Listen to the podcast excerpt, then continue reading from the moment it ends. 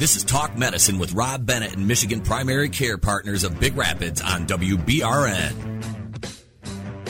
Talk Medicine is a paid medical program which does not reflect the opinions of the management and staff of WBRN and the Big Rapids Radio Network.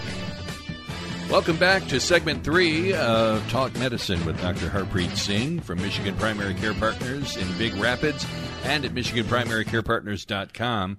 I'm Rob Bennett, and this is News Radio WBRN, sponsored by Metron of Big Rapids, caring for people one person at a time. Dr. Singh, why is it important for diabetics to have to maintain records? So, you know, I believe in Peter Drucker's um, management uh, rule of what gets measured gets managed. So, what happens is everybody is into apps. Everybody is into apps. Great. It's great idea to have apps. So information is getting stored in the apps called as information fridge. It is there. Until you open the fridge, you are now going to eat the goods. Mm-hmm. What we need to show is it should be information radiator. Information should radiate out. It should be written li- large on your face. And this methodology is not only Peter Drucker's methodology, it is also the Kanban approach from the Toyota production system, they used to use the cards. Very, very important thing that if you hide the information in the apps or website, it, they're good to, rec- to to record things, but they should be printed out and kept in front of you. So every day you see your goals. What is your backlog? Mm-hmm. What is your to-do list? Are you? What is your work in progress? Are you able to do this or not? You know, uh, you know, you need to make sure you see every day. That's why I always emphasize my patients to keep the records of the things. If you cannot keep the records, it will be very, very difficult for them to see their progress. And, you know, if I ask you what is your weight, what is your waist, you should be like knowing like this. You should not wait because, you know, it is that little pleasure. It's the little pleasure you get in.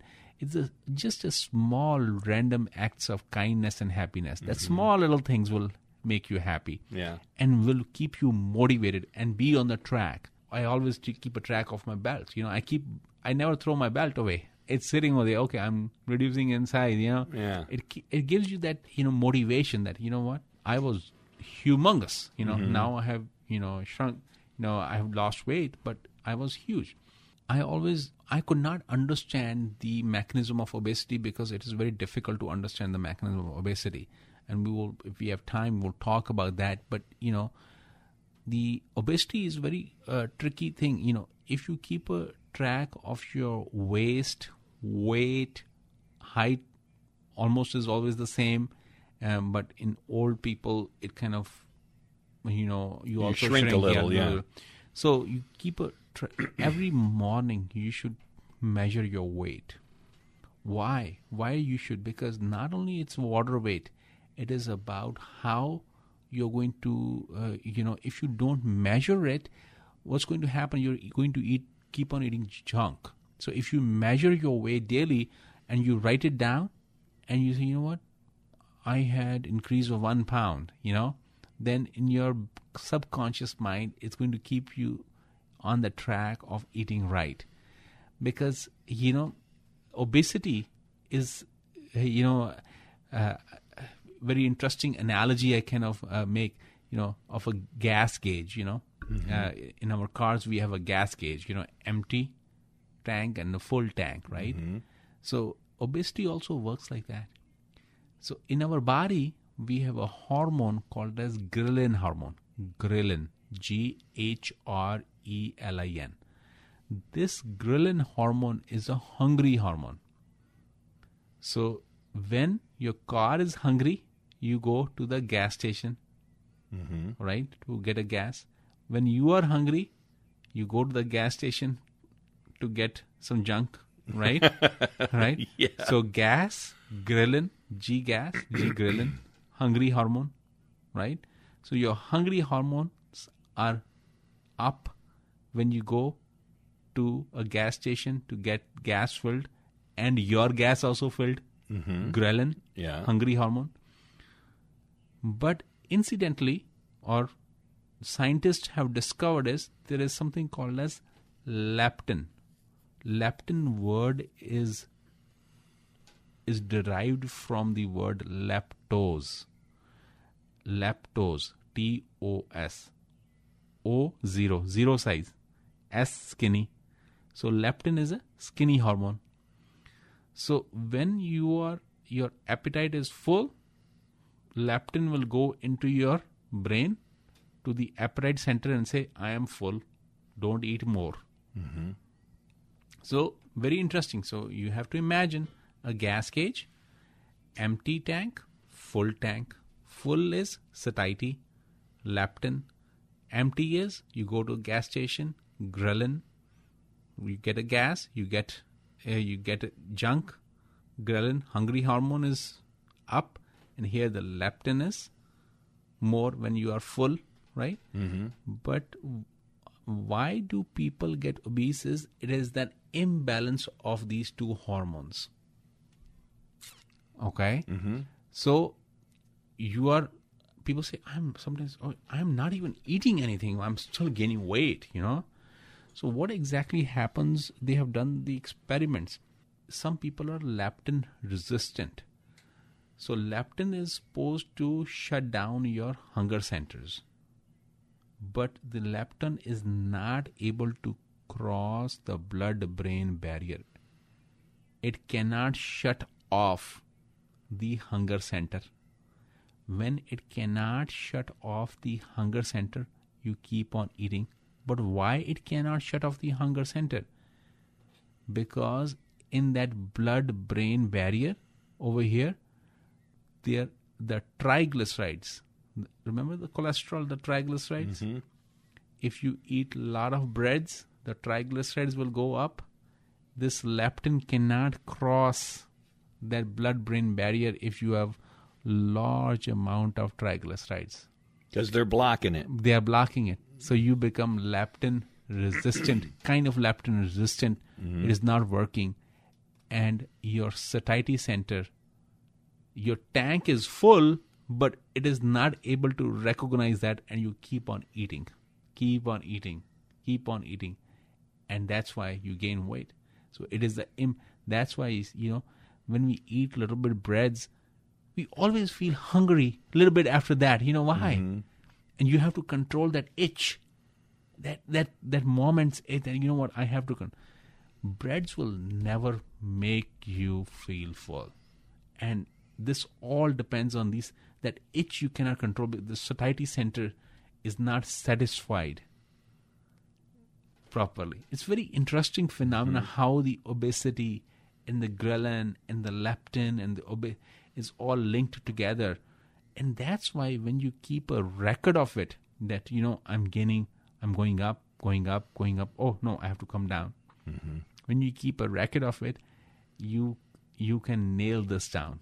So that's why i encourage my patients to bring me the you know either you you, maintain uh, somewhere where, where you can bring or send me a note or and some people will fax their weight and sugars and blood pressure so you always keep a close watch and it should be right in front of you And most diets, they have you do that too. They want you to keep records of everything that you eat. Anything Absolutely. that you put into your mouth, they want you to write it down. And Oh, absolutely. You know, people have been asking me about, you know, my, you know, weight loss clinic when I'm starting in Big Rapids.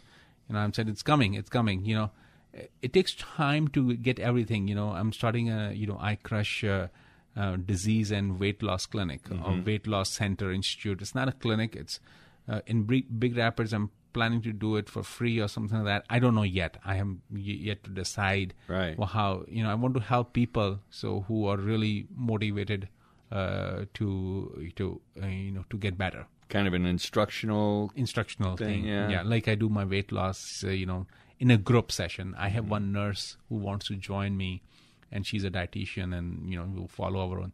my book is coming out on that. So it will be very in- Yeah. uh, interesting and exciting times ahead. you Oh know. yeah, that's that's great. We're looking forward to it. Um, but uh, now, as far as diabetes goes, how is stroke and diabetes related? So again, the same same mechanism of action which happens in the blood vessels. You can imagine a hose. Okay, you can imagine a hose. You can imagine you can cut the tennis balls. Imagine you have you have sliced the tennis balls mm-hmm. half, right, into half, and you have stuck those half of the tennis balls on the inner side of the hose the tennis balls are like an endothelium, okay, like a blood cells. So you know, not the blood cells, the cells which line up the inside of the hose. Mm-hmm. So similarly, our blood vessels have endothelium, and you imagine the tennis ball starts falling. Why? Because the, dis- the there's a dysfunction in the endothelium because the markers of inflammation, and this happens because of the high sugars, because diabetes, and this makes an entry point for that plaque which is supposed to go in, as I explained in the cholesterol. So that's how the plaque will start forming from in, from uh, from the wall and keeps on growing, and one day it's going to break that plaque and go into the brain and cause a stroke. Oh. I don't know. I, I understand it, but it's just kind of depressing.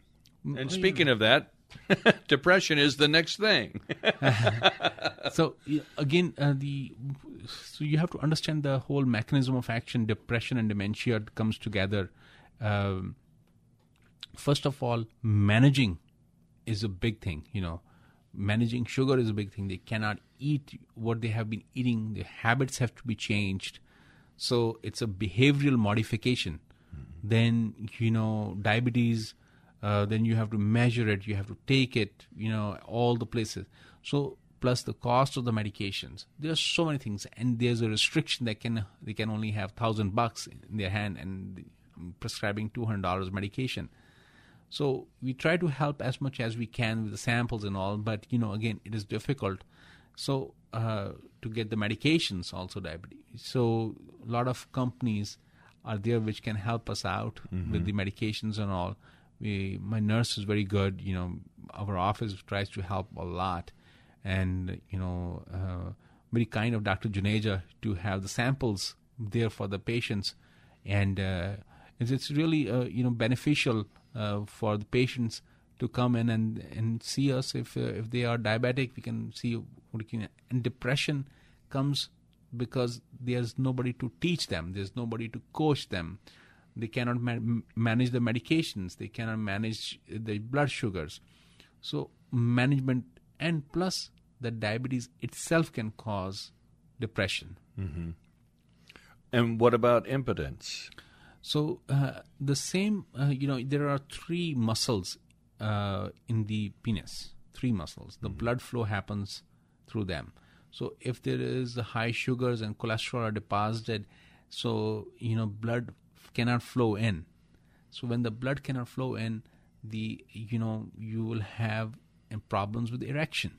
You know when the blood cannot flow in, you have problems with the erection and this will cause impotence. So that's how why you know people will start asking for these medications, uh, you know, sildenafil, and what it really does is it releases the nitric oxide, causing the dilatation, and when and the dilatation happens, it uh, you know you get a long, uh, erect, long time erection, you know. So it, again, it's difficult to explain via the ear, you know, as Yeah, you know, as- right. and so, but again, uh, impotence is very common in diabetes. Plus, not only the blood flow issues, but also the nerve issues, because if the nerves are dead, and the nerve, the same mechanism as we discussed in infection, it will not supply to the blood vessels, and you will have impotence. Okay, and then what is uh, A1C? A1, it's a you know in diabetes, hemoglobin A1C is measured. Hemoglobin A1C is the uh, you know after three to four months we measure a long-term sugar, so it reflects how your sugar is behaving on the long term, not on the short term, but on the long term basis. So what happens is. Uh, the sugar which is supposed to go into the blood vessels. The sugar is supposed to go in the blood vessels. For example, and uh, so uh, so this is the muscle. This is the muscle, and this is the the sugar is supposed to go into the blood, and mm-hmm. this is the blood vessel. Sugar goes like this, and this is a lock, and this is the pancreas. So insulin is released like a key. It goes in, opens this lock, and the sugar goes in. If this insulin is rusted, or this key is rusted in type 2 diabetes, this lock will not open and the glucose will not go in. Oh, okay. Okay, glucose will stick around in the blood vessel.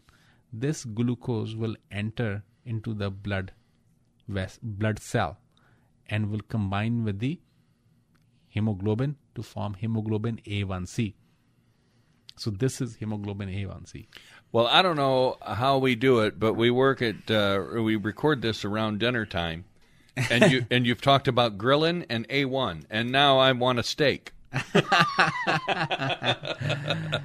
but that is going to wrap up the show, so maybe we can go out and, and find a steak. A steak isn't bread. Red meat. Yes, that's right. Oh, there, there we go. Thank you for listening, and we appreciate it. This uh, wraps up this segment and this show for Talk Medicine with Dr. Harpreet Singh from Michigan Primary Care Partners in Big Rapids and at MichiganPrimaryCarePartners.com. I'm Rob Bennett, and this is News Radio WBRN, sponsored by Metron of Big Rapids, caring for people one person at a time. Have a blessed weekend.